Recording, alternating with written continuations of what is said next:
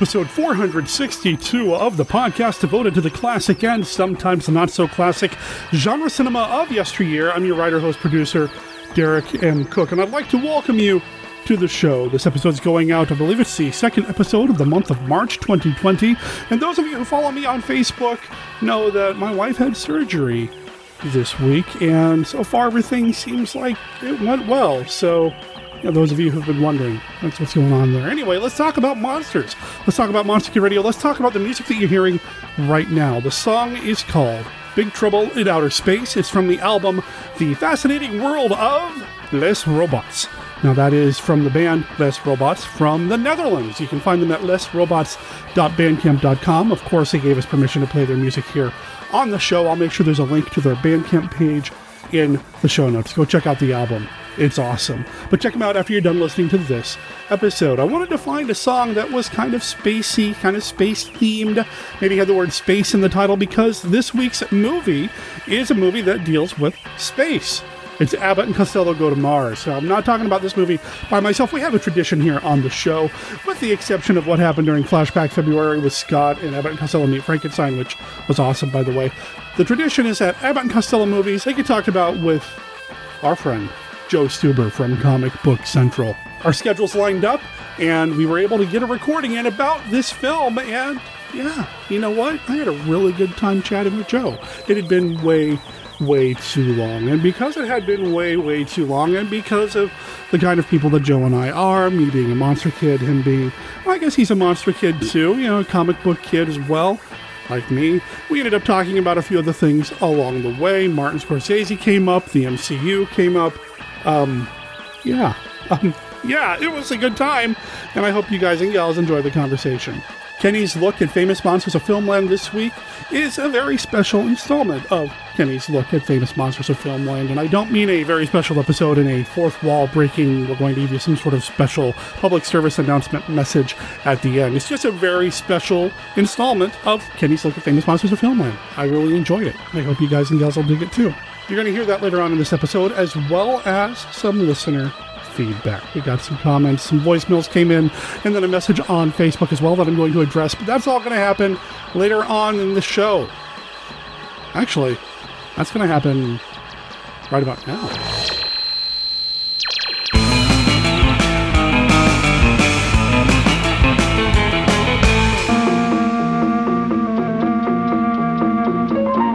From the world of tomorrow comes a thrilling new television series, Lost in Space. Here are the amazing adventures of a group of space pioneers marooned on an uncharted planet. Adventure as challenging as tomorrow, as far out as the stars. Spectacle beyond imagination as the astronauts struggle for survival in a strange new world where incredible dangers seem to wait at every turn.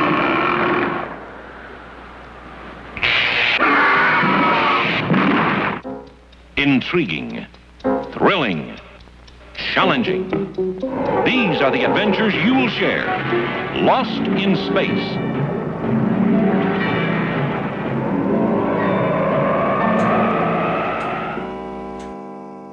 Mary, no! God, let's Let- go! Mm, it's the police! Throw down your weapons and surrender! Of course, the sound is coming from the basement. It's all right. I've got you, Mr. Adam. No, no. Show me what? Gotta get away from those eyes! Get away! Get away! George, away! Are you attracted to the dark, fascinated by the dramatic, with a side of gruesome and a dash of poetic justice? If your happy place is a gloomy room at midnight, then you should be listening to the podcast 12 Chimes It's Midnight. Please join us, won't you, for plays of mystery, horror, and suspense. Find us and subscribe wherever you procure your podcasts. And remember, at midnight, anything can happen.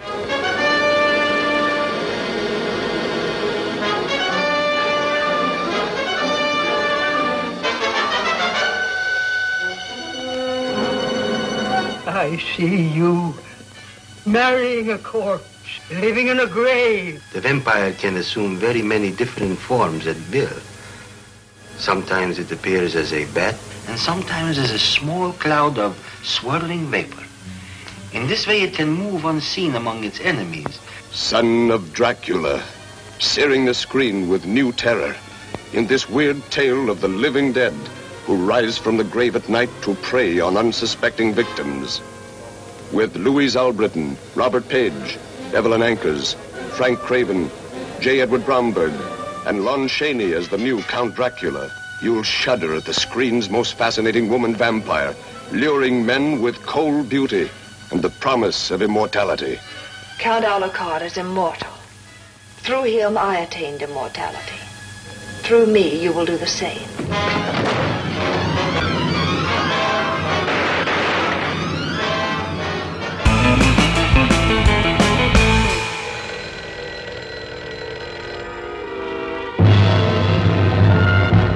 What number is it? What am I calling?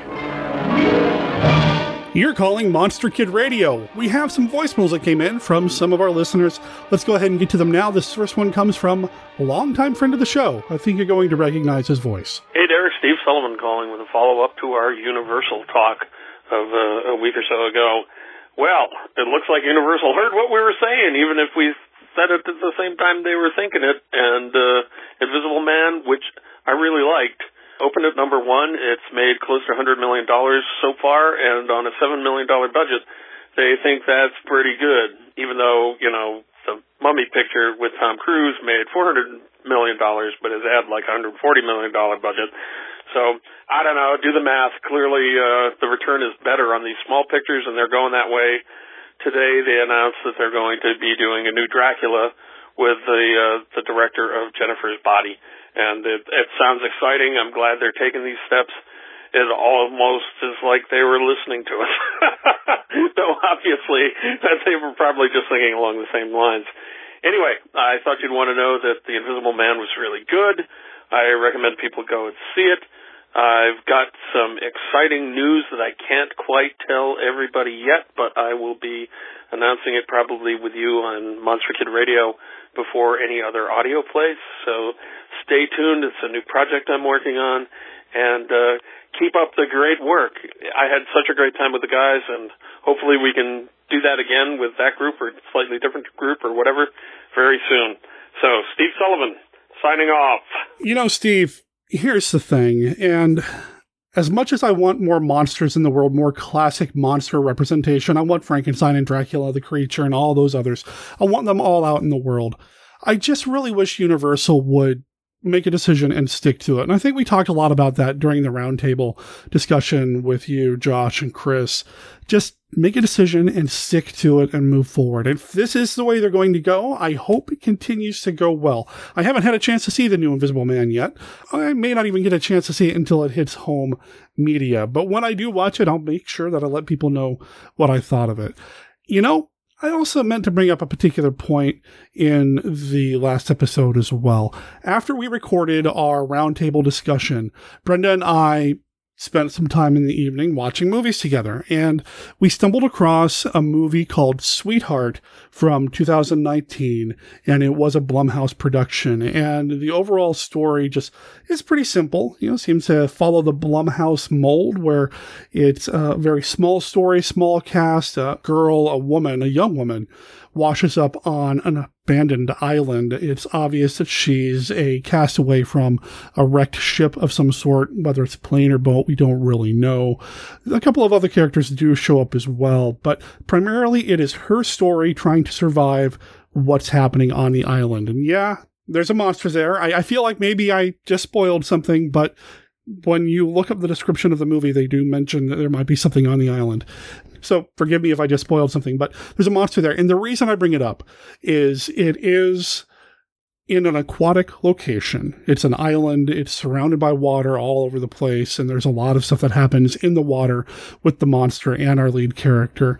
And it really got me thinking that maybe, and this is a tough sell for me because, well, you guys and gals know how I feel about Creature from the Black Lagoon maybe Blumhouse could pull off a Creature from the Black Lagoon remake or installment. I, I don't know. is it possible? Have you seen Sweetheart? We watched it on, I believe, Netflix. So it's out there. It's available for you to see. I'd be curious to hear your thoughts after you've had a chance to see that movie. I'd love to hear everybody's thoughts, really, about remaking Universal. If you've seen The Invisible Man, I'd love to hear what you thought about it as well. And Steve, please keep us posted about this big project that may or may not be happening. It sounds like it's closer to May than may not, and my fingers and tentacles are crossed, my friend. We will have you back on the show here soon because we have the rallies coming up, the Monster Kid Radio Retro Movie Awards, where you and I get together, as is tradition here on the show, to announce the nominees. And then after all the votes have come in, we'll announce the winners. But we got to have you back on the show to do that. And maybe by then you'll be able to officially share this amazing news with us here on the show. Listeners, follow him at stsullivan.com. Hey, Derek, it's Todd from the Haunted Cinema. Just calling in to let you know I was listening to your latest episode about the Universal Dark Universe, uh, the Roundtable. Found it to be a lot of fun, um, a lot of knowledge amongst that panel. I just want to chime in again and, and support Steve when he talked about Penny Dreadful. That show is phenomenal. If you haven't had a chance, I really recommend you checking it out. It's set in the 1800s. They made the monster scary. Um, it's a small setting. They don't try to, you know, do the Marvel superhero thing. Um, I think it's one of the best Frankenstein monsters portrayals, and Dr. Frankenstein for that matter. Dorian Gray features heavily in the series. Um, there's some creepy, creepy vampires, great werewolf, just a fantastic blueprint if Universal should choose to do something similar as they move forward with their new Dark Universe, if that's what's going to happen. Also, you had mentioned the Dracula miniseries on Netflix. I loved the first two episodes. I wish they would have kept it set at the time of those two episodes. I don't want to spoil anything. I thought there were some good things in the third episode, and I get what they were trying to do and it seems like Steve Moffat um, always tries to have that unexpected hook. But I especially loved my favorite was the second episode where they were spent time on the ship. Um, you never see that really told in any of the other stories. So I, I love that. I, I like the Van Helsing character. Again, another good example of what they could do if they just tried not to emulate Marvel and just tried to make the monster scary. This Invisible Woman, I'm hoping go see it tonight. Um, it's supposed to be really good, or the Invisible Man rather. It's supposed to be very good. I can't wait to see it. Again, it was small budget, few characters, and I think that's the formula that you have to do with these monsters to make them scary. That's all I had to, to say. I Just wanted to call in, touch base, let you know I love the show. Thanks. Have a great day. You can find Todd over at thehauntedcinema.com. Todd's a longtime friend of the show. And Todd, we got to get you back on to talk about a movie or two or three. I'm glad you enjoyed the roundtable. I've heard nothing but good about that roundtable, and I had such a good time that I do want to do that on a semi regular basis and get the other members of the Monster Conservancy involved. Having all seven of us members of the Monster Conservancy on board, that would be me, Josh, Chris, Steve, Mitch, Jeff, and Rich. I don't know how it would work because of how the recording system is set up, but maybe we can figure something out. I mean, three of us are podcasters, so I'm sure we can figure something out where we can record everybody and get an awesome conversation going. Would love to do that in the future. I'm glad you enjoyed it. I have not seen Penny Dreadful, and I know I need to. It's something Steve keeps mentioning, and now you're mentioning it. I've heard it from a number of people. I did watch the first episode, and I remember thinking, you know, this really isn't doing it for me, but maybe I need to go back and give it another shot. And as for Netflix's Dracula, I agree with you. I think the first two episodes were the stronger episodes. Here's what I thought about the third episode, and I don't know if I mentioned this in the roundtable or mentioned this elsewhere on the show. The third episode of Netflix's Dracula felt like it should have had at least two episodes devoted to the story they were trying to tell. It felt like they were putting way too much into that one final episode, and because of it, Things felt rushed. Things did not feel nearly as developed or as rich as we had in the previous two episodes. Not that the previous two episodes were without fault. I think the Van Helsing character really was the strongest element of the first two episodes for sure. And I did like that we spent some time on the Demeter. I do think that that is a section of the novel that gets glossed over pretty quickly. There's not a lot of pages devoted to the trip that the Demeter takes and what happens on board to its passengers. So I really enjoyed spending time there. I do think that there were some elements in there that were introduced that could have warranted some further explanation, either in that episode or maybe even in the third episode and the hypothetical fourth episode, just to kind of make it feel a little bit more fully rounded. But overall, I think, again, I keep going back to the Van Helsing character. Thanks for calling in, man, and I promise everybody, I will get around to watching Penny Dreadful. It, will happen. Now, I also wanted to go over a message that I got on Facebook from listener of the show, Billy. Billy says this Hi, Derek. I have a quick question about the newest episode of MKR. At the 12 minute, 16 second mark, you play what I presume is a trailer for Star Trek. Is this from a podcast or was just something you added to the show segment? I'd love to find a good podcast about the original show. Thanks for any help. Great episode, by the way. Keep up the great work. Now, this was in regards to uh, the episode that I did with Charles Babbage and the Time Machine, which was the end of February. And he's referring to this radio ad that I have for Star Trek that I occasionally play here on the show when I feel it's relevant. And besides, I love me some classic Trek. Now, I've already swapped a few messages with Billy about this. That was, like I said, from an actual radio ad from when Star Trek was on television. But as far as Star Trek podcasts, there is a network of Star Trek podcasts called Trek FM, and each one of the shows on that network is devoted to one particular aspect of Star Trek. So there's one about the original series, one about the animated series, one about Next Generation, Deep Space Nine, Voyager, Enterprise, Discovery, and I'm sure there's one about Picard now too, as well as a few other things here and there. I think there's one about fan films and the novels and maybe even the music. It's a pretty extensive network with a lot of Star Trek content. There's also the Mission Log podcast, which is the official Roddenberry podcast. So Roddenberry's estate's involved with that. So that's where I directed Billy. But I'd like to know, listeners, what are some of your favorite Star Trek podcasts, specifically for the original series? And I'll tell you what I told Billy. I really, really want to do some Star Trek stuff here on the show soon. I've only really done one episode a while back with Chris Franklin, and I would love to do more. I don't know in what form it would take shape, but I do know that I want to do it, and it's probably something that'll happen next year in 2021. So for those of you keeping score at home, I've already announced that we're going to be doing Scooby Doo stuff next year and Star Trek the Original Series stuff next year stay tuned for all that. So, sending me messages on Facebook or calling, leaving a voicemail, those are two ways you can get a hold of the show. Another way is by emailing me, which is exactly what Chris in Tennessee did, with an email with the subject heading MKR Classic 5 card sets. Derek, I have purchased so far the first core deck, the bash deck, the universal deck, and the hammer deck. Are there other decks available? If so, what are they and how much are they? Shipping, etc. I'd love to have them all. Collector's mentality. So I will say to you, Chris, what I've been saying uh, for, to a lot of people that I do plan on having more decks available by the time Monster Bash rolls around here in a few months. But I will tell you, I can go ahead and give you a sneak peek. There will be a Kaiju expansion deck. I have it here. I just haven't made it available yet. So that will be printed up. I have what I'm calling the deep cut deck, which are questions that are a lot more specific or maybe have to do with more obscure titles. And then I'm also working on the second core deck as well. I can guarantee that I'll have at least the kaiju deck done by Monster Bash, if not, well, the, the core deck. People seem to like them. And if you want them, well, I'll make them and I'll sell them to you. So stay tuned for that as well. That'll be coming. Now, listeners, if you want to be cool like Chris or Steve or Todd or Billy, drop me a line. You can send me some feedback. Our email address is monsterkidradio at gmail.com, or you can call and leave us a voicemail at 503 479 5657. That's 503 479 5MKR. From caves and sewers come the slime people. The kill, kill, kill. There is no escape from the slime people. The slime people. Nothing can stop the horror of the slime people. For a new adventure in terror, live through the wild bloodbath of the slime people. With lust they come, with vengeance and murder. See the nightmare of the slime people.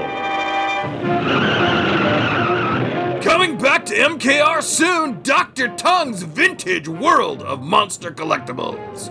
We'll sell you the whole seat, but you're only gonna need the edge.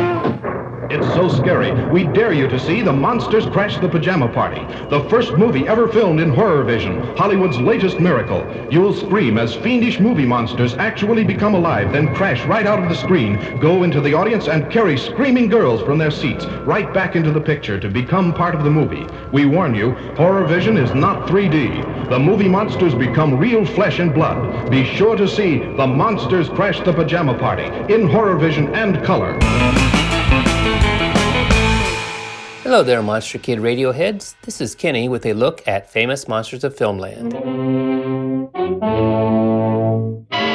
This week's movie, Abbott and Costello Go to Mars, was mentioned briefly in a review of A&C's Monster Flicks found in FM 154 from June of 1979. In their only sci fi venture, made in 1953, A&C Go to Mars, it was one of those modern mysteries with criminals on the loose and a runaway rocket ship. Quite a difference from their earlier efforts, but well worth seeing. That's it. And that would be an awfully short look at famous monsters. So I thought I would do something special. I'm a big fan of our guest Joe Stuber's podcast, Comic Book Central. Let's take a look at what he has often said is his favorite movie and how it was featured in FM. It is a film way out of MKR's stated wheelhouse, but it was covered in the classic Film Monster magazine.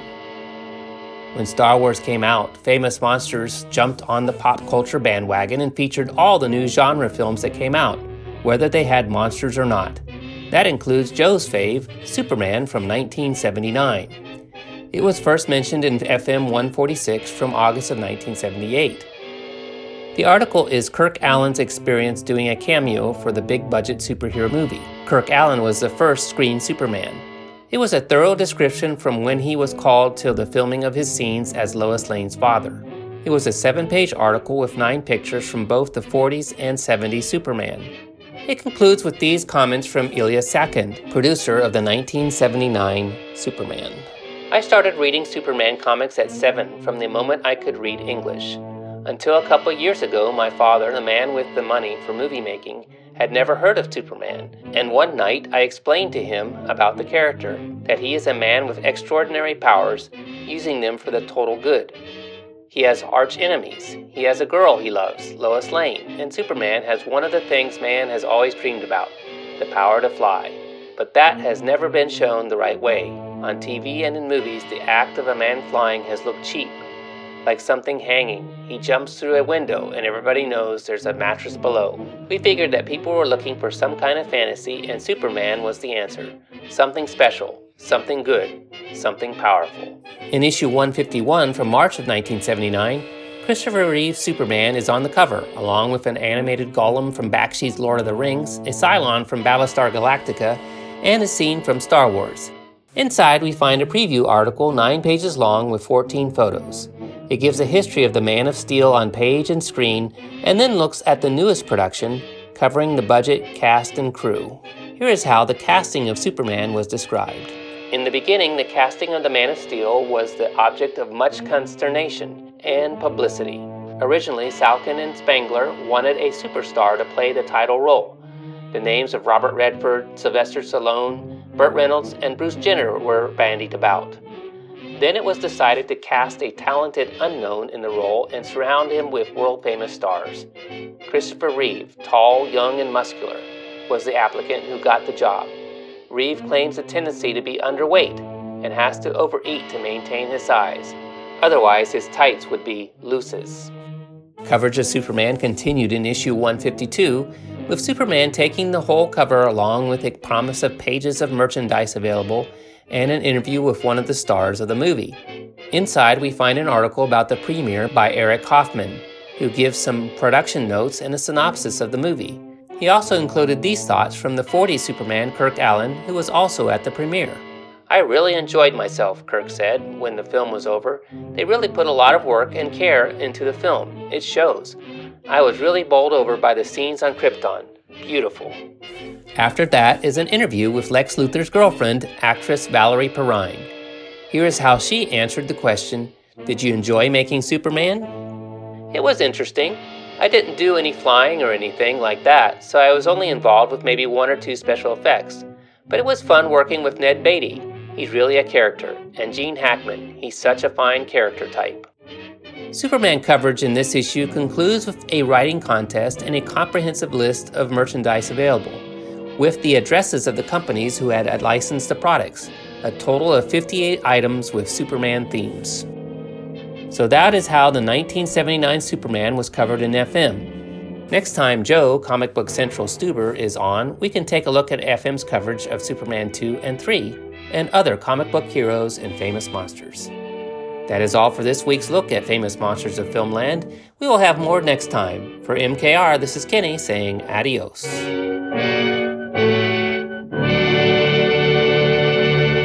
Superman is a hit, say the super critics. Newsweek says Christopher Reeve's entire performance is a delight. Can I uh, take you to the airport? Not unless you can fly.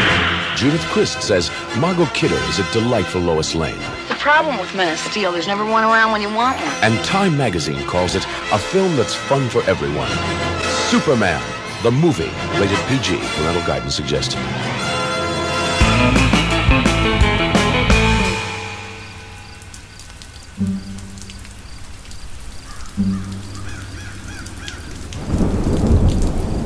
Good evening, Monster Kids. This is the Count. I'm here with some friends to tell you about our favorite board and card game podcast. It's Go Forth and Game. Tom and Ryan talk about all things gaming with special emphasis on interviews with game designers and publishers. What do you think about this, my tall, gaunt friend? Go forth, game. Good. And what about you, my undead comrade? I think Go Forth and Game is the most entertaining podcast about board and card games that I've come across in 4,522 years. So, if you enjoy listening to two monster kids discuss topics like abstract games, the best family games, game schooling, various game mechanics, and of course, monster themed games, then you should give Go Forth and Game a try. That's goforthandgame.com, available on iTunes and Spotify.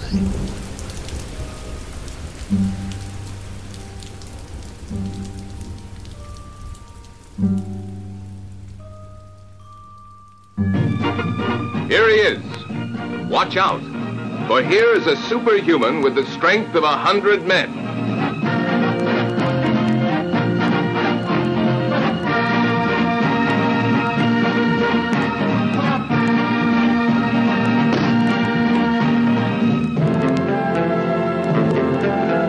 No one and nothing seems able to stop him.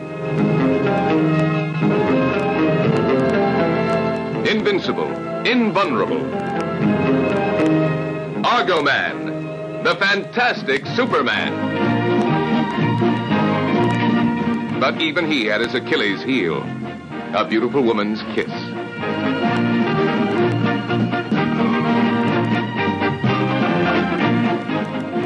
Kill each other. Kill each other.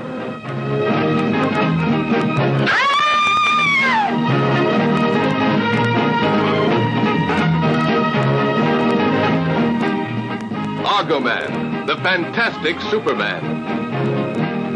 Kill each other.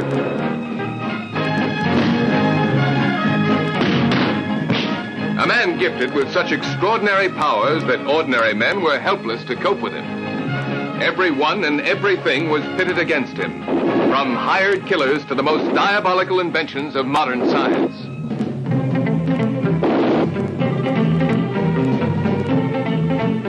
The world's most beautiful women vied for his favors, or the chance to kill him.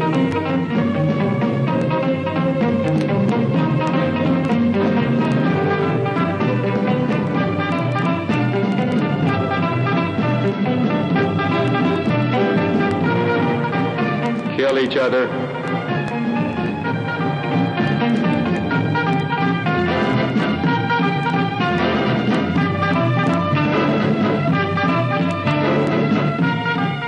Chicago Man, the fantastic Superman.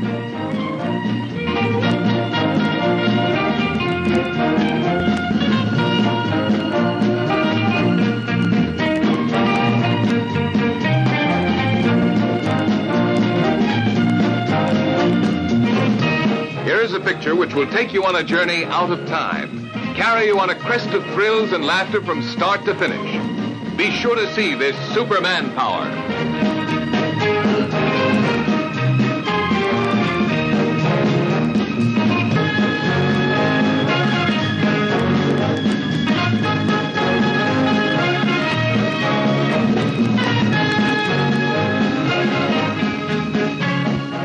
Miss it. Hi, this is Joel Hodgson, the creator of Mystery Science Theater 3000. You're listening to Monster Kid Radio. Why don't you?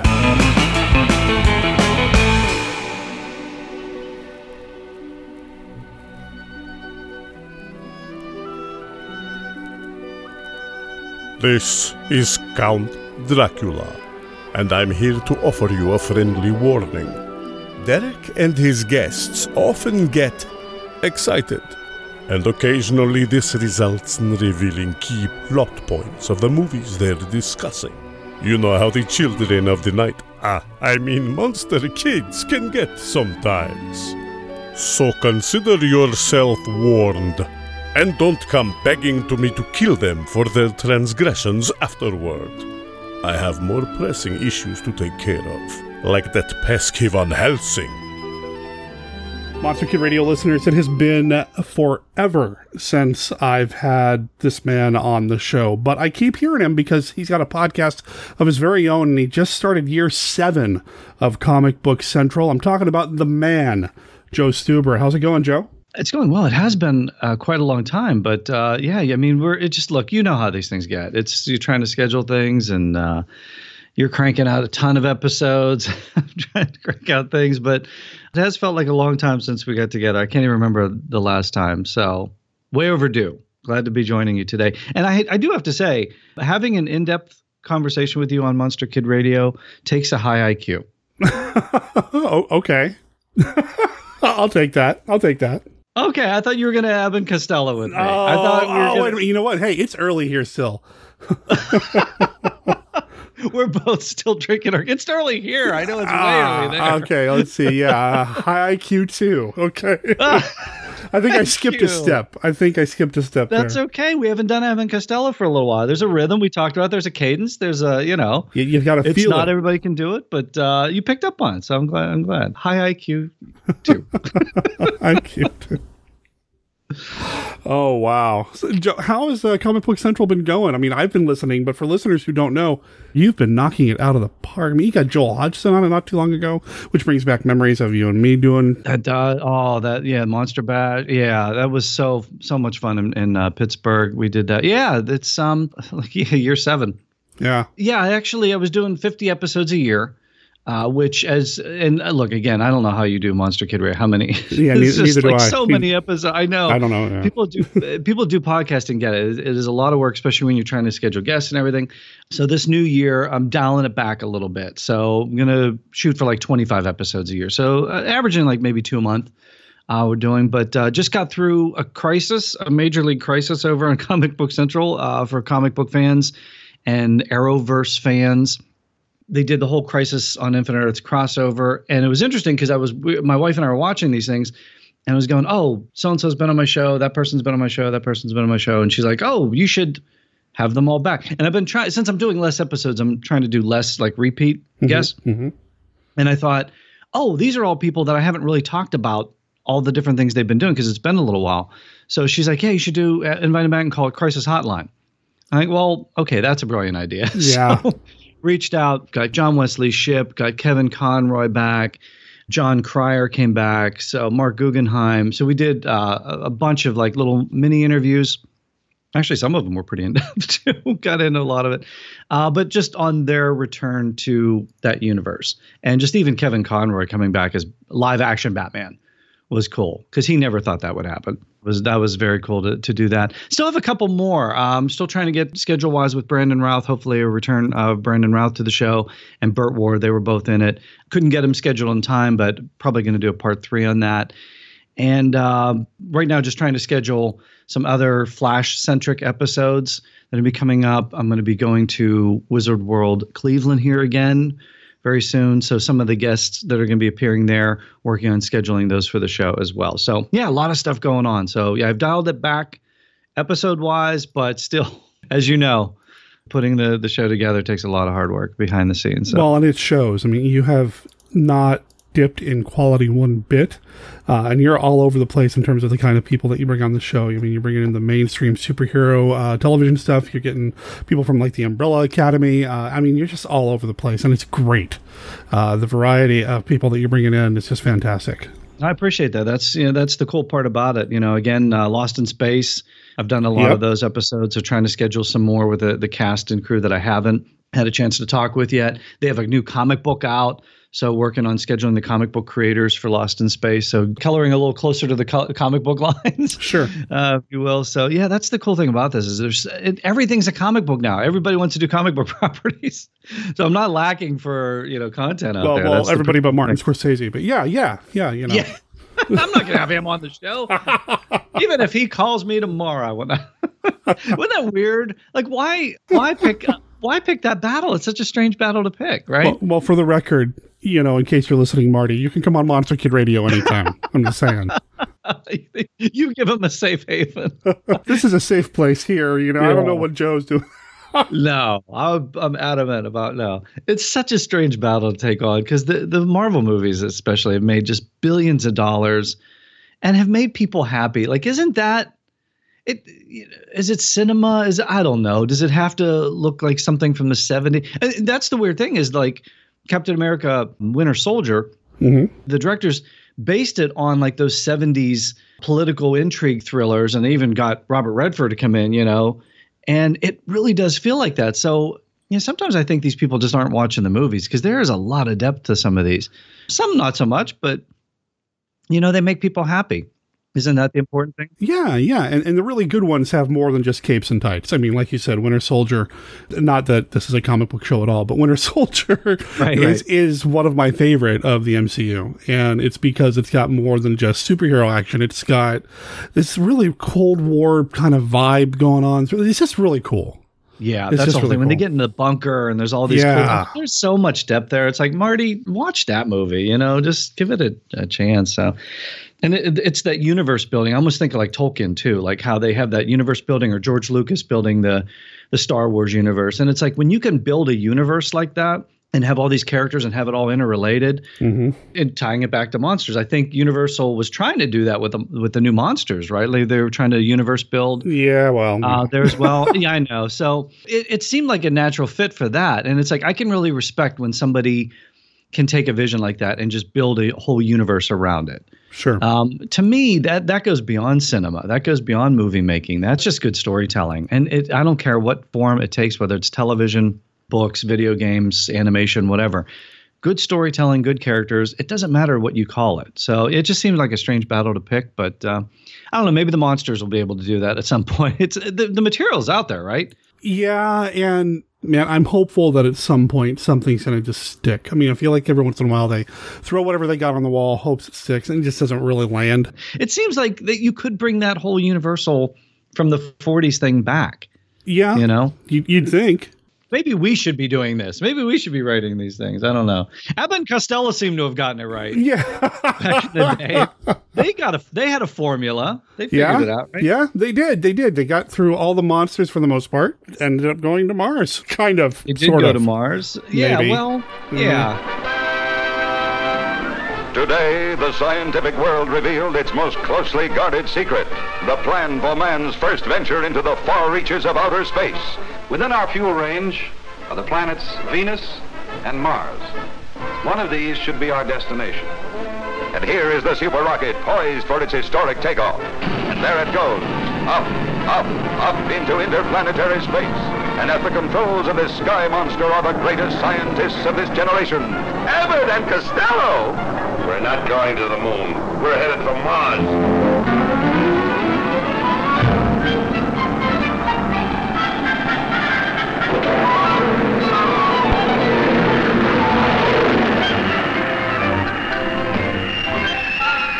Who but Bud and Lou could get in such a fix? But first, they make a mess of a secret project. A wreck of the New Orleans Mardi Gras. Terrorize a city and even get blamed for a ray gun bank stick-up. Now they're out of this world with laughter on a runaway rocket ship, and their misguided missile finally lands on the manless planet Venus. Manless? Oh, man. Well, I think it was because it was like everything was Martians at the time, right? Yeah. And it's like it, like Abbott and Costello go to Venus doesn't have the same ring to it. No, it really doesn't. It really doesn't. No, because everything was Martians, right? Yeah. Cartoons, uh, books, uh, TV show, like everything was Martians. Yeah, they were really kind of tapping into that that pop culture at the time. Yeah, exactly. Mars was like I think that was the intrigue. So it was like Abbott and well we'll talk about this, but like even the idea of it goes back years before they even got the movie off the ground too. So you did a little bit more research on this than I did. It sounds like. So what do you mean by that? The original idea goes back to Charlie Chaplin talking to Costello about it in the 40s. Oh wow. Okay. Yeah. I mean this idea goes way back, but then things take time to develop and then they obviously did all the monster movies and things like that. Um but yeah, Abbott and Costello in space just like that seems like a natural, right? Because they did like all this cool stuff on Earth, so it seems natural to just Oh yeah. fly the boys off in in outer space. When they brought them back to fight the mon or to fight to meet the monsters, you know, in the 40s and all that, they were really kind of tapping into that that monster zeitgeist thing that was going on at the time. And then, as you said, in the 50s, everything's going to Mars, everything's kind of space age. Uh, and when you watch this movie, obviously, you can see a lot of references or influences from things like Rocket Ship XM and things along those lines. So Yeah. to see them try to adapt to the sci-fi game, I guess, was really interesting. And I dug it a lot. I thought it was a lot of fun. I mean, obviously, I'm going to go to the Monsters and Monster Kid and all that, but this one was a lot of fun. I thought. It gets a bad rap as the boys' worst film. I don't know why. I oh mean, wow, really? people say like, "Oh, Amicus," because it's starting to get toward the end. I think there's only a couple more movies left in their career uh, uh, right after this. I don't know why it gets such a bad rap. I, I mean, maybe because it's just so goofy. Because it says Abbott and Costello go to Mars and they don't because they go to Mardi Gras. I don't know, and it's. I think the comedy works. It almost like plays a, out a little bit like if this would have been an episode of the animated Abbott and Costello series. Like I could kind of see them, or even in the comic book. There was an Abbott and Costello comic book too, and I think I, I don't know for sure, but I think I just recall them in spacesuits, like in the comic book for some. I'd I'd probably have to go back through the issues and things, uh, but it just seems like this plays out more in that kind of realm, which I, I think is kind of cool. I just their their comedy plays anywhere, Yeah. and a lot of it is physical comedy. You know, when you're going into it. Yeah, and this one's got a lot of a, a lot more physical comedy than I really would have thought for the time. I mean, in the 40s, you know, Costello's getting beat up on a lot, you know, and, and that's just kind of part of the slapstick and the fun, right? Right. You know, getting this slapped around and falling off things, doing a few pratfalls here and there. This one, I genuinely was worried that people were getting hurt. I my first thought was there's a lot of slapping going on in this one. Oh yeah, even so much more so than usual. Mm-hmm. Like, because you're always kind of used to an Abbott Costello film, like Costello getting slapped around a lot by Abbott. I mean, even other people taking him out. It's Orville. No, it's Orvilla. Yeah. The back and forth and back and forth, which was fun. I mean, it was kind of cool to kind of mix it up a little bit and see somebody other than uh, Abbott b- picking on him a little bit. But Yeah. it was quite a bit. Costello, Lou Costello just throws himself into it completely. And again, that physical comedy, it's, you know, Mhm. you know it's painful, but it's the vaudeville, the burlesque back in the day, you know, those really exaggerated movements and things like that. And again, you see it in a lot of Abbott and Costello films, but I just thought this one in particular, they were really rough on him. Especially he's getting older now too. So it's like Yeah. maybe you think as they get closer toward the end of their career, their movie career, they'd lighten up a little bit on Costello, but I, I don't know. It's like they amped up the physical comedy in this one. Yeah, just kind of dial it back just a little bit. No, they didn't. They really did kind of pump it up. And, you know, now that I'm looking at the filmography here, this didn't happen after the monsters. This happened before Meet the Mummy. So I was a little off on my my timeline here. This happened what in 53. 53, yeah. There was one more uh, monster movie, but they had done the bulk of them, I think, prior Yeah. to this. For whatever reason, I thought it was after the Mummy. Oh well. Darn, I'll just have to go back and rewatch them all again. Um, no, it's actually cool too because you mentioned, uh, you know, just real quick on Comic Book Central too. One of my recent guests, uh, Sherry Alberoni, she was a Mouseketeer. She also did a lot of voiceover work Yeah, too. yeah. But one of the things we talk about on the show is the fact that she was in the last Abbott and Costello movie ever made, Dance with Me, Henry. Uh, she was one of the kids. You know, there's an orphanage, and there's a, and that's a cool because that plays into this movie a little bit too. Because it's always it's always cool to see Costello with kids. I, you know, it's always because he's very childlike. There's such a dichotomy of of his character in that he's so good with kids, and he's got this sweetness and this innocence, And so you see that in Dance with Me, Henry. We talked about that. And, and by the way, Sherry said Lou was like the nicest guy ever, and Bud was cantankerous, but that's probably his characters, you know. So they kind of played off of that. But she said they were the greatest, which is always nice to hear about our heroes. Yeah. Um, but it's so cool to see Costello with kids. You know, like there is that sweetness. But then also in this movie, we get the other side of Costello too. So it's it's really the best of Costello. It's it, it's such a well, we'll talk about that. But What would you call the, the other side of Costello, Joe? body, I would call there's body, there's sweet, lovable Costello, and then Uh-huh. there's body Costello. It's almost like a I don't want to go full Benny Hill with it, but look, he, he look he ends up on a planet of all women. So and they all whip. seem to go for him, which is pretty Yeah. typical for these films. Yeah. Well, and that's the the comedy too is the the frustration of Bud Uh-huh. of just like because he's the you know of the two, I guess he would be the looker, the leading man, the Mhm. you know the sort of the the straight guy to Lu Lou Costello's jokester, and you think like the women would be attracted to him, but again, that's the joke is that they're all he can he can never understand it, but that's because Costello's Costello, he's so cool in it. But it is I love these moments when we get to see him with a group of kids and he's just being sweet, kind of, you know, just innocent. And then later on, it's just a completely different Costello. So Yeah. I think that's, I don't know why the movie gets such a bad rap as, as one of the worst. The special effects, I think for, for its time, I mean, 53, I thought the special effects were really cool. Yeah, I, I mean, you've got that traditional, that classic 50s rocket ship setup. And I mean, it looked great in the way they had it flying around and animating and all that. I thought it looked pretty smooth. I didn't think it looked bad. I didn't think it looked dated at all. Uh, with the, the paralyzation ray guns, I thought that effect was handled. I mean, it's a little Flash Gordony, but not in a bad way. I thought it worked just fine. Uh, the, the magnetic boots, I thought worked really well. No, that's a great effect. Even in the capsule, when it's rotating and they have to like act like they're being shifted from side to side or cl- you know walking on the walls of it. I thought all of that worked. Sure. Yeah, it looked. Abbott and Costello really sold it. Yeah. Um, and the budget for this thing too. I think it was like two or three times the budget of like their previous film or one of their previous, you know, something leading right into this. So they were spending a lot of money on this. Yeah. And again, 1953 effects being what they are. Now they did get their money out of this because they did recycle a lot of like the props and things for This Island Earth, which was a couple years later. which blew my mind when I stumbled Yeah. across that fact that they used some props from an Abbott and Costello film in what is undeniably one of the classic pinnacle science fiction films to come from Universal in the 50s. That's amazing to think about. But its origins were in Abbott and Costello Go to Mars. So like that probably saved how much money on that budget for that movie. So does that movie get made if Abbott and Costello Go to Mars doesn't get made? Because they, they'd have to put on I don't know probably, but you know it, it's just nice to know that the boys influenced one of the greatest science fiction films of all time. Well, and then partnered with it when it came out. When it was first released, The Island Earth was, re- was released with Abbott and Costello Meet the Mummies, a double feature.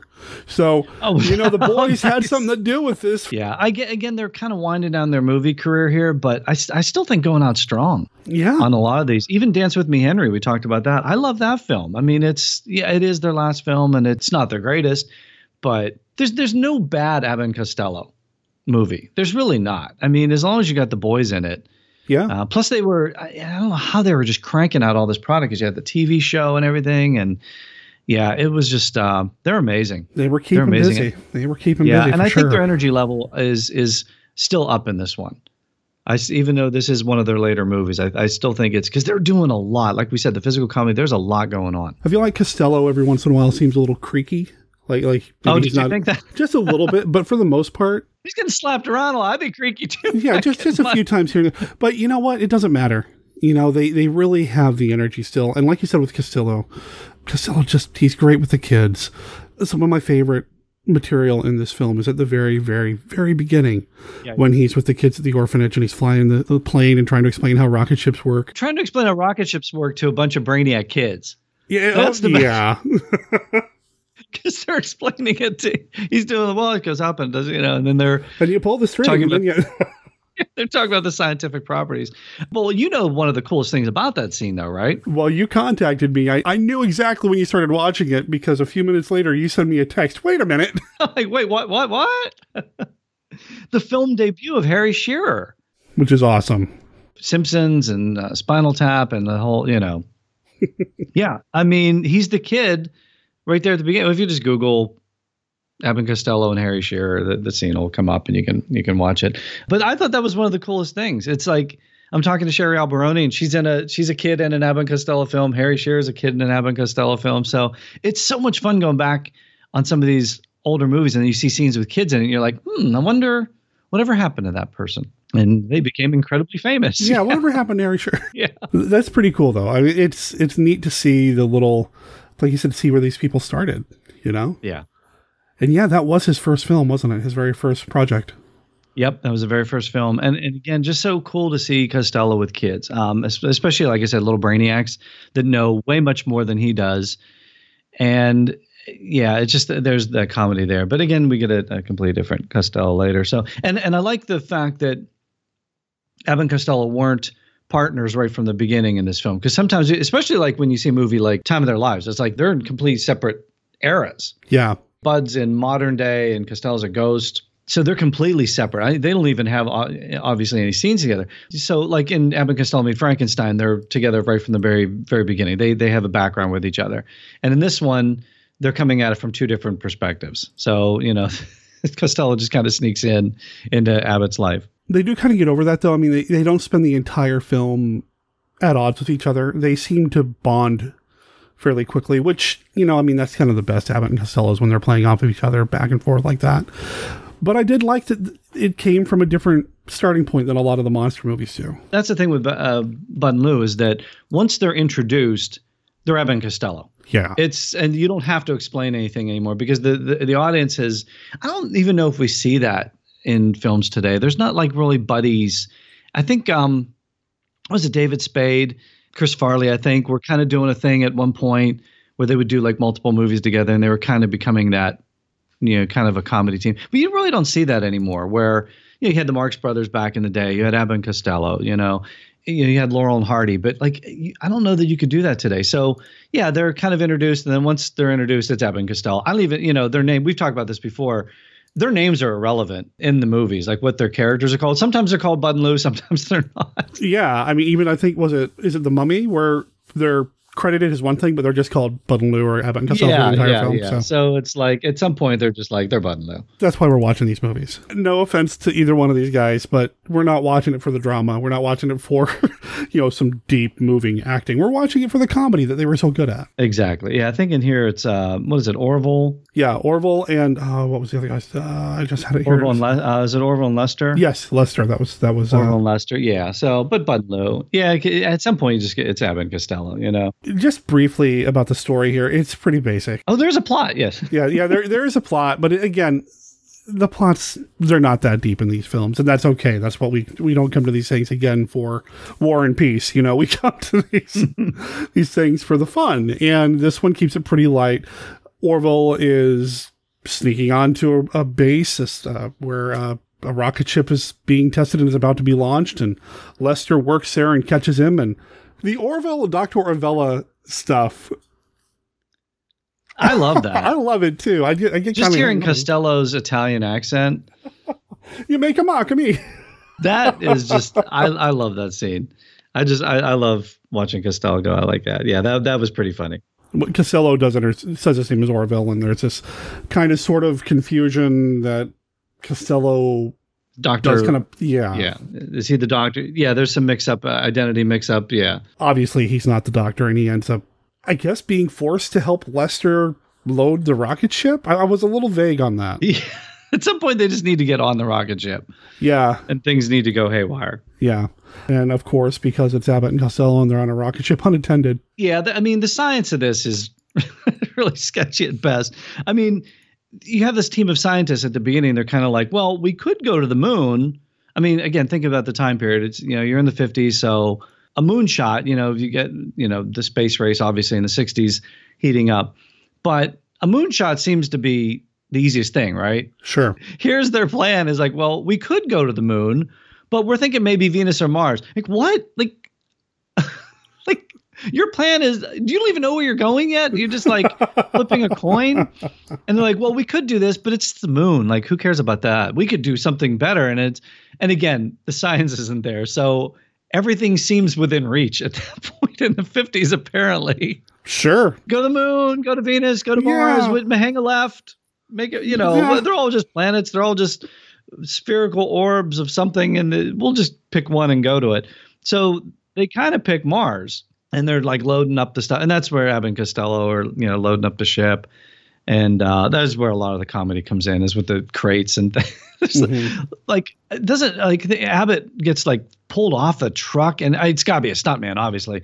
But there's one where it's just like it looks like it's a backbreaker. He like falls right on a crate. Yeah, that was And I'm like, wow, like, and, and you know, Abbott gets up and shakes it off, and it's like you know that was a stuntman on the first part, but man, that stuntman really. He took it to yeah that oh I, I was cringing and I and I knew it was a stunt man I knew it wasn't our guy but oh man I'm still oh Yeah, and it's just like a lot of crates being dropped on heads and things as they're going in. So, but it, yeah, it's all it all makes for really cool stuff. But yeah, they they end up on the the rocket ship and buttons get pushed, obviously, and things go and they're and they're off to Mars. don't press this button what I mean this button yeah just a very you know it's it's a classic setup and of course they take off of course it happens Well, don't forget the Fantastic Four in the '60s. Didn't they just like sneak onto a base and get past all the security guards and get in the thing, and then they go up into space? Apparently, security during space travel during the 50s and 60s, not so much. Not so much. you could just get sneak onto a base and jump into a rocket ship and take off. All right, we're off on an adventure. No security guards. Okay, just Abbott and his crates in, in a warehouse. Sure. so, someone keeping an eye on things.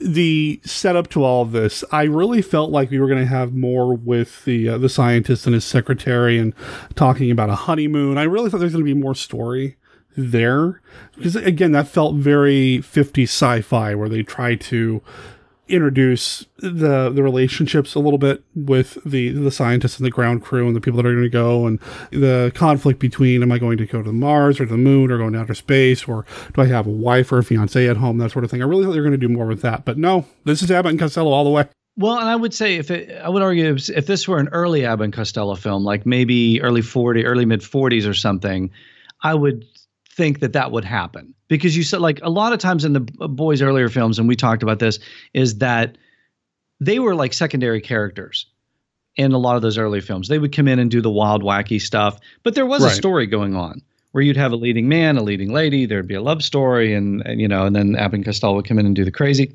As the years progressed, it eventually just became about them doing their wacky stuff. And the leading man, the leading lady, they were Yeah. the secondary characters. So, and in this one, uh, we have Mari Blanchard, uh, who's in Destry, who's in, and then uh, I thought this one was kind of cool for you, Robert Paige, who again going back to one of those earlier Abbott Costello films, Pardon My Sarong, uh, was in that, but also he was in Son of Dracula. Yeah. So there's that's right in your wheelhouse. Yeah.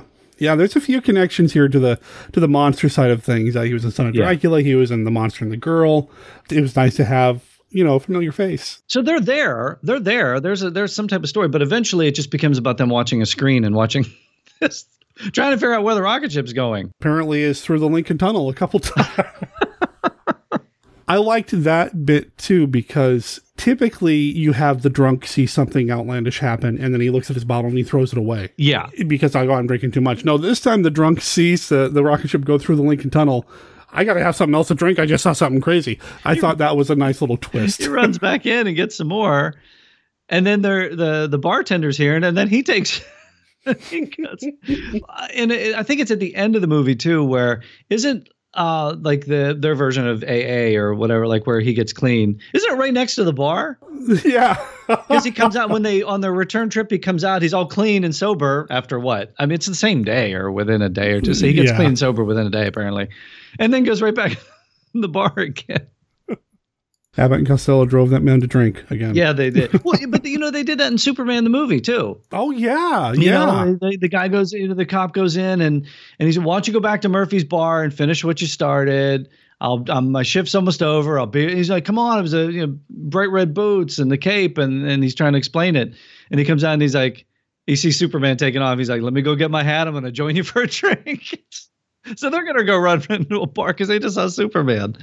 Um, it's a classic joke. It's a you know, tale as old as time, and it's it, it works. You know. Yeah, and the effect of it going through the Lincoln Tunnel, it looked great. I thought it, it looked really good for what it was. And there's nothing in this movie that looks overly cheap. No, they spent the money. No, all the effects and the yeah, the production design is right there. It's Yeah. all up on the screen. Now, we we've kind of alluded to it a little bit. They don't end up on Mars. They do end up at Mar de Gras instead, which okay, cool. Now we know what time of year this movie's taking place. Yeah, exactly. Yeah, and it's uh, the reason they do that obviously is because when they get out, they need to see weird things Yeah. because they have to think that they're on Mars. Mhm. And they do think that they're on Mars because they see all these strange costumes and these heads that spin around and necks that extend forever and uh, heads that come off. Yeah. just it all this strange stuff happens and they have to think that these are aliens. I don't know, maybe again that's why it gets a bad rap because they didn't actually go to maybe people were disappointed they didn't really go to Mars. I don't know. It's kind of a cool play that they're still on Earth that, that, you know they it doesn't really crash land. It makes it like a soft landing. I don't know how this Well, that's true. Yeah, yeah, and I've always wondered how those ships land that way. But I guess Elon Musk is figuring out how to do it. So Oh, okay. Well, all right. Well, then maybe Abbott and Costello were way ahead of their times then. hey, there you go. figuring out the soft landing. So, um, but yeah, so they land at Mardi Gras and then they run into some ne'er do wells, some criminal types on the run. Just gonna show up out of the blue. I mean, it's just like, hey, Sure. there's some convicts. Okay. Sure. Let's move the story along too. Uh, You know what? The, I I wish they had spent just a little bit more money on the spacesuits though. They get out into a Martian environment, which they think there's no covering on their space helmets. it's just it's open. Yeah, well, I mean, I know they have to hear the actors speaking, so you know you could have looped the dialogue later, which I'm sure they probably did something. But yeah, they get these fishbowl helmets on, but they're not completely enclosed. So Mhm. the, if the Martian environment had been hostile, uh, you know, like it was to Arnold Schwarzenegger, uh, yeah, A&C wouldn't uh, they wouldn't have stood a chance out there. But it was the friendly confines of uh, Louisiana. you said fishbowl, and that does get referenced at the very, very end, which I thought was kind of cute, kind of clever. I'm like, oh Yeah. yeah. of course, yeah. Um, one of my favorite moments though is when they're in the restaurant and they're ordering food, and they decide to take the helmet off to, to try the atmosphere, and there's uh, another guy in the restaurant who's eating Limburger cheese. Because that's what you do at a restaurant, I guess, at Mardi. Gras. He doesn't take his mask off to eat it. It's just like, oh my goodness, oh, this was the best cheese I've ever. Yeah, that's the other with like apparently in, at Mardi Gras, like nobody takes their costumes off. Like it's just at that point you have to wear them constantly, Yeah, right? It's like a rule. Uh, so Yeah. much so that if you go into a bank wearing a costume, no big deal. That's it. Well, and there's the yeah the whole bank robber thing, and and it, and it helps that the the ne'er do wells fit the description of Abbott and Costello. Yeah, when they first turn up on screen, you can tell that, okay, this one's the Costello type, this one's the Abbott Yeah. type. and that leads to the mistaken identity. Yeah, yeah. hmm Everything's there. Everything's written into it. Mhm. So it all everything makes sense in in this world. Uh, you know, as you're going through. So at least they address those different plot points. Yes. which I thought you can say, oh, they led. How did they not know they're you know, at Mardi Gras, well, because nobody takes their costumes off, and they've established that. Like you said, they go into a bank and everybody still has their costumes on. Yeah. So, does it make sense? No, but at least it explains it in the context of the story. So I'm okay with it. Yeah, me too. Me too. Uh, they've got to get from Mardi Gras to Venus because why not? I think even the this really puts in the time period because I think the the criminals say, "Look, we're wanted. How many states are we wanted in?" And he's like, "48." Oh, uh, you know, like all 48. So How many are there? 48? All those. 48. so again, puts it in context of where you are. But basically, he's saying like, there's nowhere we can go where we're not going to be going to jail. And here's his rocket ship, and he knows that they know where they're at. So they're going to get on the rocket ship and have the Martians take them out into outer space, which makes perfect sense. Of course, of course. Yeah, that's their escape plan because there's nowhere they can go where they're not going to go to jail. So let's get on the ship with the Martians, which they think Abbott and Costello are Martians. They're going to take off somewhere. And again, you just have to push a button and you go because it's all preset in, right? The GPS is already in there. It's already locked in, autopilot. Right. right. But I, I thought the space scenes were kind of cool. I mean, you've got like the the asteroids flying by and like Costello looking out the window. I, I thought all the kind of spacey scenes, the sci-fi scenes, worked really well. There's a scene where they're in transit and the gun doesn't quite work, and then everybody slows down with their dialogue. What did you think of that sequence? Well, they're in space, yeah. I mean, I, well, like the kind of the bullet. Yeah, he pulls the the gun out, and the bullet just kind of drops. Uh, again, I thought the effects were fine. They don't know how things work in space, you know, so they're just kind of like making up what they would think it would happen in, in outer space. So, um, it, but it had to look different. Yeah. Something had to look different. Something had to sound different. There had to be some comedy there. There had to be a way that Costello could overtake a criminal with a gun. Uh, so that you also have the magnetic boots that work. So that obviously the gun's going to get attracted to the the magnetic boots. And I, yeah, I thought that was I thought it all played out pretty well. Yeah, everything was set up nicely with the magnetic boots. I mean, it wasn't just a one-off gag. They ended up using that a couple of times throughout the film, and they set it up nicely so it could be used to disarm the the criminals, the convicts. When they started doing that whole bit where they're going really slow and all that, I immediately flashed Star Trek: The Motion Picture, and I know I wasn't supposed to, but I did. Oh, that's right. I didn't even think about that. They did do that in there, didn't they? Yeah. Yeah, like no, believe that order. Exactly. Photon torpedo. that's, that's right. That's exactly right. So, well, maybe Star Trek ripped off Abbott and Costello. Is that what you're saying? I, I I don't know if that's exactly what I'm saying, but So they've influenced this island Earth. They've influenced Star Trek: The Motion Picture. I think Abbott and Costello set the uh, set the bar pretty high for sci-fi. Everybody's imitating the boys. That's a that's a good pickup, man. I didn't even uh, I didn't even pick up on that. yeah, we'll go with that. Okay. Um, Sure. Well, apparently nothing's changed from uh, 53 to 79 because they still thought that's what happened in outer space. Fair enough. Fair enough. I'm trying to remember who wrote Star Trek: The Motion Picture. Um, it should be right at the top of my brain. yeah, me too. Oh, Alan Dean. Alan, screenplay by Harold Livingston and story by Alan Dean Foster. Okay. So there you go. So obviously, Abbott Costello fans. Yeah, clearly, clearly. Clearly, Abbott Costello. Although no fishbowls in Star Trek: The Motion Picture, none that I can remember. Oh, now I'm gonna have to go back and rewatch that one to try to find one. Darn. That's a good flick. That's an underrated agree. flick. I will I will go on record to say, look, is it the most exciting Star Trek? No, but I think there's a lot of cool stuff that happens in it. I, oh, I, I agree with you 100%. It's completely underrated. I think it's of the uh, original Cruise films, it's probably the most science fiction of them all. yeah, it's probably the one closest to the series. I would argue that. It's just that it so happens that it Wrath of Khan came right after it, and it's like blew up the world. I mean, like Mhm. you don't top Wrath of Khan, so it's putting those two so close together. They're like night and day. So poor Star Trek: The Motion Picture never stood a chance. That's true. But I like it. I like it. And now that I know that it's influenced by Abbott and Costello Go to Mars, oh, yeah. I like oh, it. sure. Of course. Of course. But again, like you said, they really don't go to Mars. No. They go to Venus. This is so cool because it's not like you would think, oh, they're going to go to Venus, they're going to see creatures, Mm-hmm. right? They're going to see because that like every sci-fi flick in the 50s had to have creatures from Venus or something like that. Um, not so much in this movie because it's an Abbott Costello movie. So, what do they see instead, Joe? Uh, many of the contestants from the yeah, 1953 Miss Universe pageant. Hey, sign me up. I'll go to outer space for that. That sounds fun. but, but right, but isn't this like Themyscira? Like, isn't this like if this were Paradise Island? yeah. Isn't it the same thing? Like they banished men like years ago or like hundreds of years ago or whatever, and it's all like these Amazonian women. Yeah. I think that was a movie too. Amazon women. I think that was. I think that was a movie too. Um, but apparently, it's just a planet full, uh, or at least a city full of women. I don't know. Is it the whole planet? I, get, I don't know. Yeah. But there's a lot of yeah bathing beauties basically that they were able to to bring into here. Uh, and again, that's the other side of Costello. That's the body Costello Mhm. that this all plays out. And you've got the double entendres, and you've got the sight gags, and the thing with the balloon, which was a, a refurbished gag from the they used coconuts in an earlier film, and now it's That's you know, what it was. the. I, I remember thinking that looks so familiar. What did I see that and I couldn't remember, and I was going to ask you because They're a lot. Of recycled gags. Yeah. Even on the TV show, they recycled gags all the time. You know, slowly I turn. Mhm, you know, mhm. step by step. You know, you, they they that was redone so many times. Sure, sure. Susquehanna Hat Company, you know, and all that.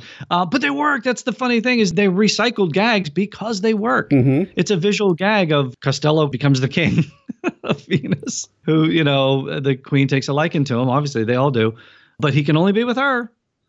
And, he, and these three balloons will make sh- make sure that you.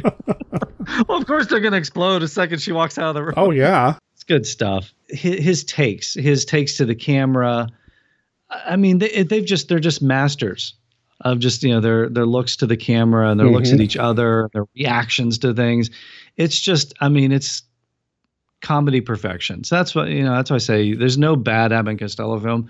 When you're watching these things, it's just so much fun to watch. And and again, you get both sides of Costello in this movie. I had a lot of fun with the film. I had a lot of fun with them interacting with the women. And this is another trope that you see a lot of times, you know, the lost civilization of just women, like you were talking about earlier, you know, the Themyscira. And uh, did I say that right? The Themyscira? I always, I it's, one of those No, things I always say it. I always, I see it written and I can read it, but saying it out Yeah. loud, it always feels weird coming off the tongue. But I know. yeah, uh, you know, it's, it's one of these tropes, but throw Abbott and Costello in the mix. So you get that too, and you get that fun interaction. What did you think of the two convicts? Uh, as far as their acting, Yeah, or like as the characters, the acting. I mean, throwing a couple of other comedic like characters up against Abbott and Costello. I mean, it's a losing battle. They're not going to be as good, obviously. but it is the boys' movie. You're never going to top Abbott and Costello. I think the reason they did that was because so they they could have mistaken identity Mhm. earlier in the film. That's a plot point earlier in the film that they get mistaken for each other. So they're you know they do kind of look similar. It's interesting because the the convicts do have a couple of scenes on their own Right. where they try to do a little bit of comedy, not to the extent of Abbott and Costello, but where they are sort of Abbott and Costello like. And that just shows you how difficult it is, the level of difficulty that Abbott and Costello are reaching with comedy. Nobody could touch them. Right. Their timing, just the timing alone. But that's why nobody was able to replicate that. That's why, and we talked off mic, there's a movie called Bud and Lou with uh, Harvey Korman and Buddy Hackett that they are Abbott and Costello and they try to do Who's on First. Yeah, the words are there. You could put the words on the paper and you could recite the words and you could put an act together, but it's not the same. No, it's so hard to get that right. Yeah. And, but I think that makes Abbott Costello look better. I mean, I do appreciate that one of these convicts was. Uh, did they ever say what his background was? He was just smart. He he knew what was going on. He knew how to to do some of this scientific stuff that Abbott and Costello did not know how to do. Uh, what was that the Horace character? Yeah, I, I don't yeah, know. that's a trope that plays out too, because you saw that in Superman the movie too with uh, Lex Luthor and Otis. Yeah. So you've got the brilliant, like, why is he with this guy? That's a good point. You know, and, it, and it's like they're busting out of prison, and it's, you know, Lex could have just left. Well, technically in Superman 2, he did leave. Yeah, pretty much. prison. Uh, but he was trying to get him to go with him. He just uh, couldn't get up the uh, climb the ladder of the balloon. But it's that kind of trope of brilliant guy and just sort of comedic dumb guy. But again, isn't that like sort of the Abbott and Costello routine? Yeah. It's just you see the level of difficulty they're achieving with theirs. It's not easy to achieve. Yeah, the one guy is like a, a brilliant guy, and but he thinks they're Martians, so he can't be that brilliant. He thinks Abbott and Costello are Martians. That's true. That's true. Yeah, they do keep referring to him as yeah. so he's not that smart. Let's let's uh, let's be honest. Yeah, I mean, you got those two, and then all the hijinks with the Venusians and the Queen and all the women. And when they do start to make their way home, they've got too much weight on board. Again, another great sight gag. And at first, I thought they were going to ditch the convicts. Right. No, that's not why it's too heavy. Costello, why is it too heavy? Because he brought some souvenirs home. Yeah, he was trying did. to. Yeah.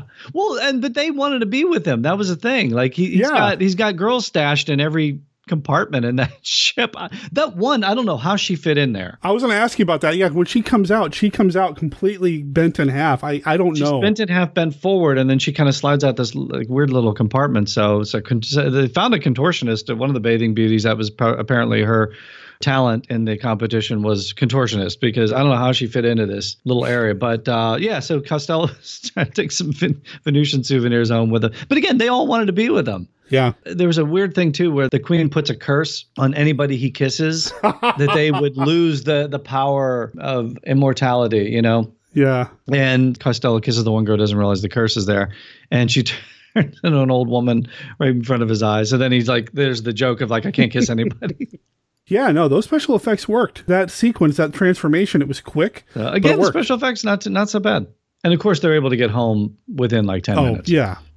Well, they've been monitored the whole time. Yeah. I don't know how they got the cameras on the rocket, but they've been watched by the people at home. Well, and but they're like seeing outside the rocket too. They're Yeah. seeing the rocket flying in space. So is there a satellite up there? Like how are they?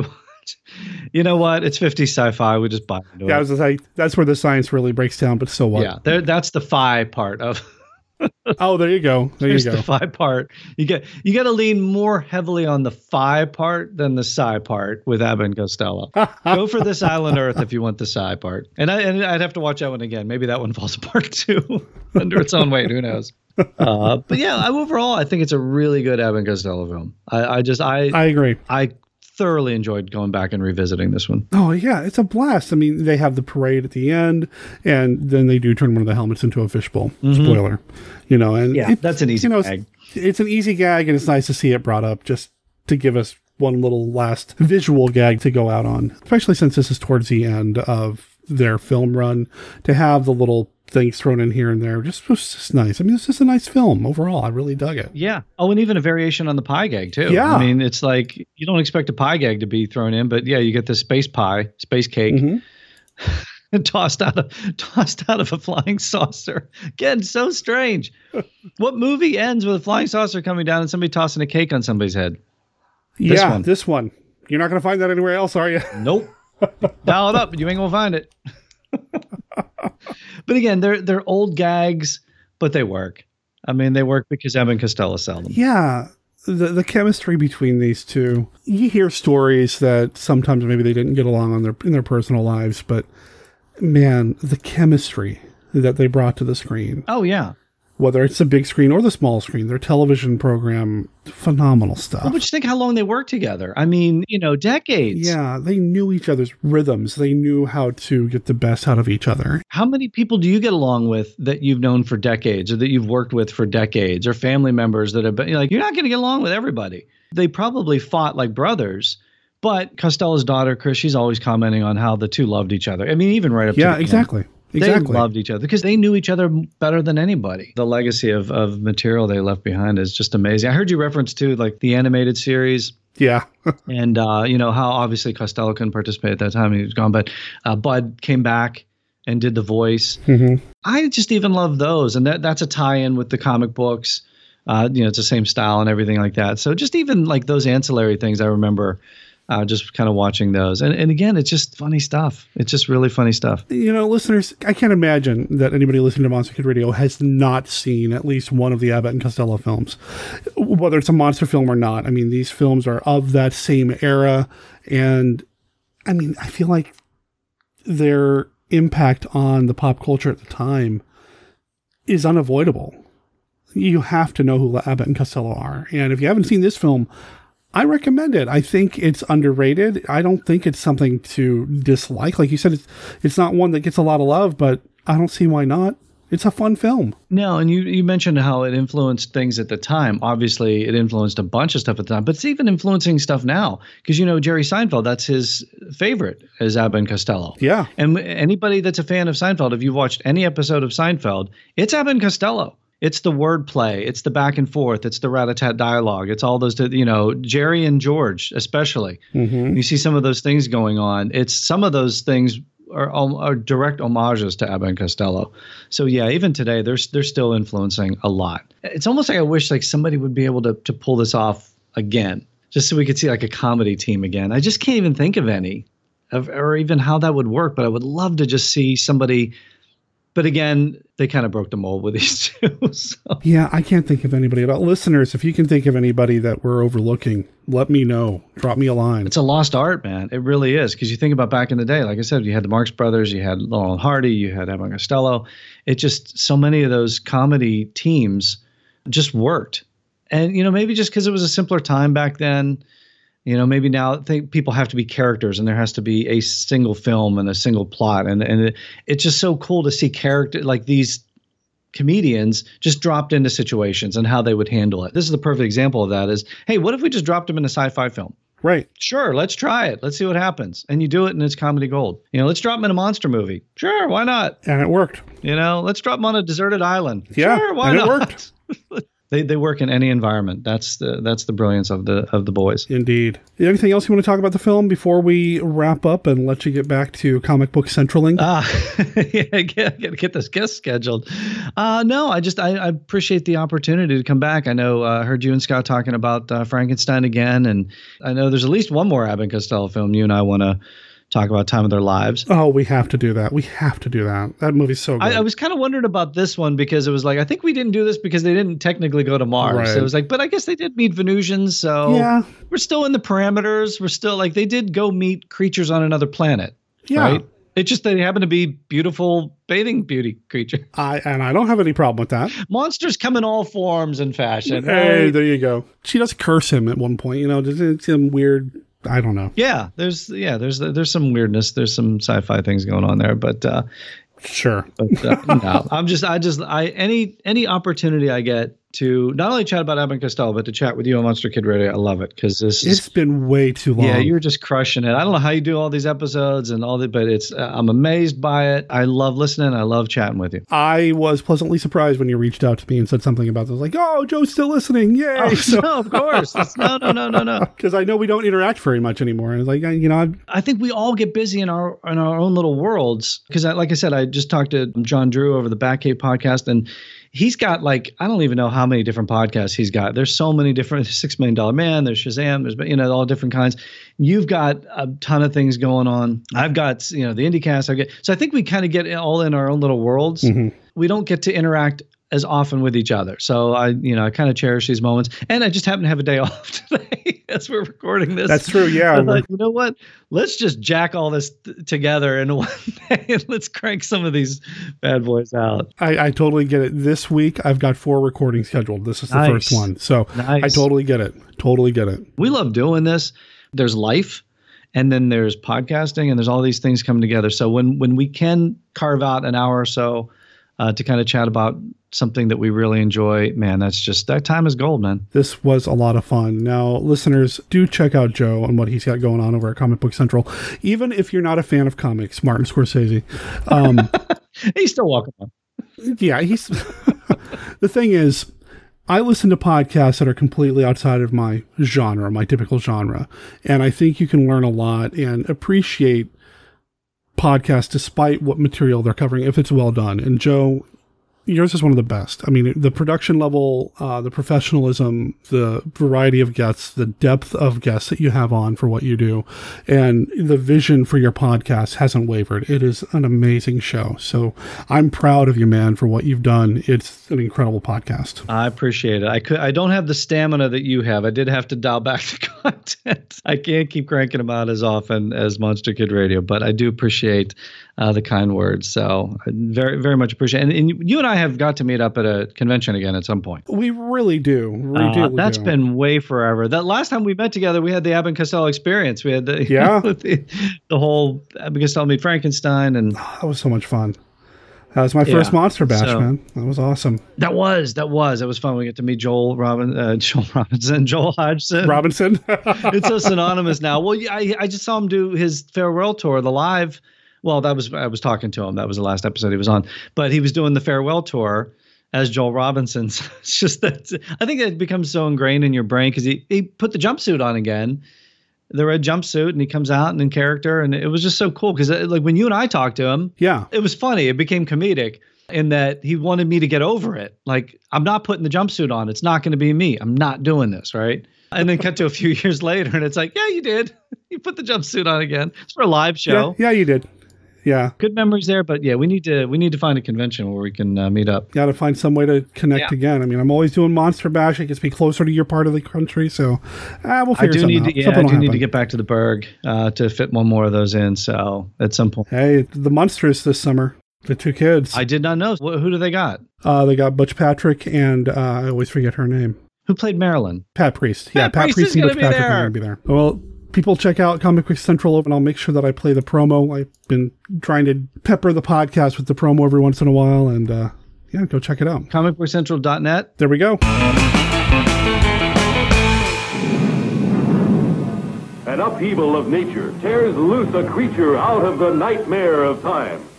Spawned by an earthquake on the bed of the ocean, a reptilian, earth-shaking beast of the sea. The monster that challenged the world tank. What's wrong?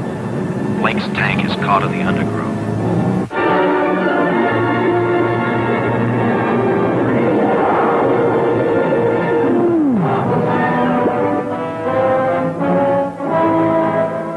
God! What happened? Oh, my God, his body. He died right in front of me. I couldn't help him. I better go back. Talk sense. What's down there? I don't know. I never saw anything like it before. It's the size of a dinosaur and ten times more terrifying, hurling the horrors of the unknown at every living thing. This may be what we've been listening for for the past four years. At last, contact with another planet, but it's really contact with nightmare. From out of this world, from out of the vast, frightening unknown, come the Terrornauts. Something came out of the sky, picked the building up bodily, and, and tore it out of the ground. One moment on solid from your Earth, the next kidnapped into an, an enemy world.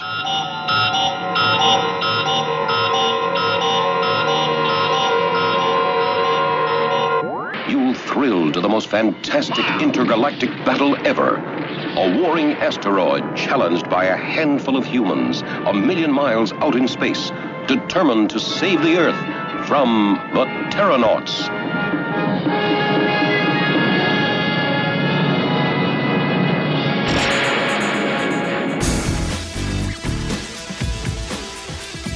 Hey, comic book fans, I'm Joe Stuber, producer and host of Comic Book Central, where each and every week I welcome a legendary talent to the Comic Book Central lair to talk about bringing comic books to life. Greetings, true believers. This is Stan Lee. When do you think the Academy is going to wise up and create a special Oscar category for Best Cameo? I don't know. They're just asleep on their feet. Maybe your show, maybe this interview will be the turning point. Hi, this is Jaimie Alexander, the Asgardian warrior Sif from Thor. I went to Marvel. They said, hey, sit down. We want to talk to you about this part. So what happened was I had a knife in my purse. I set the purse on the chair and it fell off and the knife fell out. And then they were like, oh, God, you really are Lady Sif. Ladies and gentlemen, I give you the one, the only, William Shatner. There's all these rumors out there that you're going to be in the next Star Trek film. Well, I'd like to be in it. You know, I don't want to be a gratuitous character. Like scrubbing uh, the windows on the. Enterprise or something. There's a guy on the wing. Chris Pine. There's a guy on the Chris Pine says there's a guy on the wing. Catch the very latest episodes at the website, comicbookcentral.net.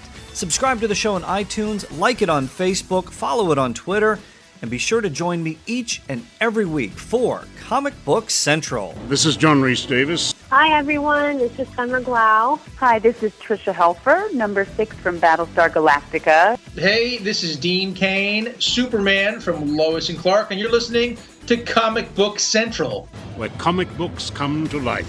Excelsior.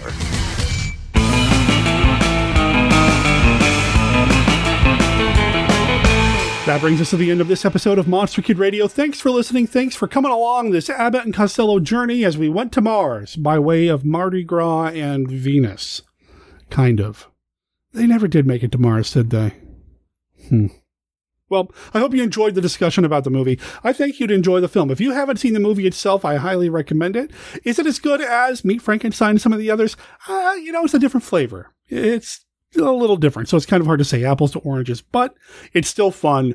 And I'll make sure there are an Amazon affiliate link or two in the show notes over at monsterkidradio.net for you to click through if you want to buy the movie for yourself. Well, you can go that way. You get it from Amazon and we get a dollar or two or however it is they break it up. Anyway, you're supporting the show is what I'm getting at. You can also buy my book this way as well. If you don't have a copy of Monster Hunter for Hire, volume one of the Supernatural Solution series, you can always buy it through that Amazon affiliate link as well. Also on our website, you're going to find everything else you need to know about Monster Kid Radio. You're going to find everything we talked about here on the show, links to everything that we've discussed. If something came up and you want to know a little bit more about it, head over to monsterkidradio.net and you'll find everything you need. Links to my YouTube channels are there as well. Monster Kid Radio, Comixtalgia, It's Pronounced Cooked, and the upcoming Monster Kid Writer YouTube channel. So you can go ahead and subscribe to everything that way as well, if you wouldn't mind, if you are a YouTube watcher or user. I really appreciate the support that way. You'll find a link to the band that we're playing this week, and you'll find instructions on how you can vote in this year's Rondo Hatton Classic Horror Awards. Monster Kid Radio is up for Best Multimedia, so if you haven't voted yet, or you're putting your vote together, please consider including Monster Kid Radio in the Best Multimedia category. Appreciate your support there as well. Normally on our website, we include what's coming up next week. Well, the truth is, is I'm not 100% sure what's coming up next week.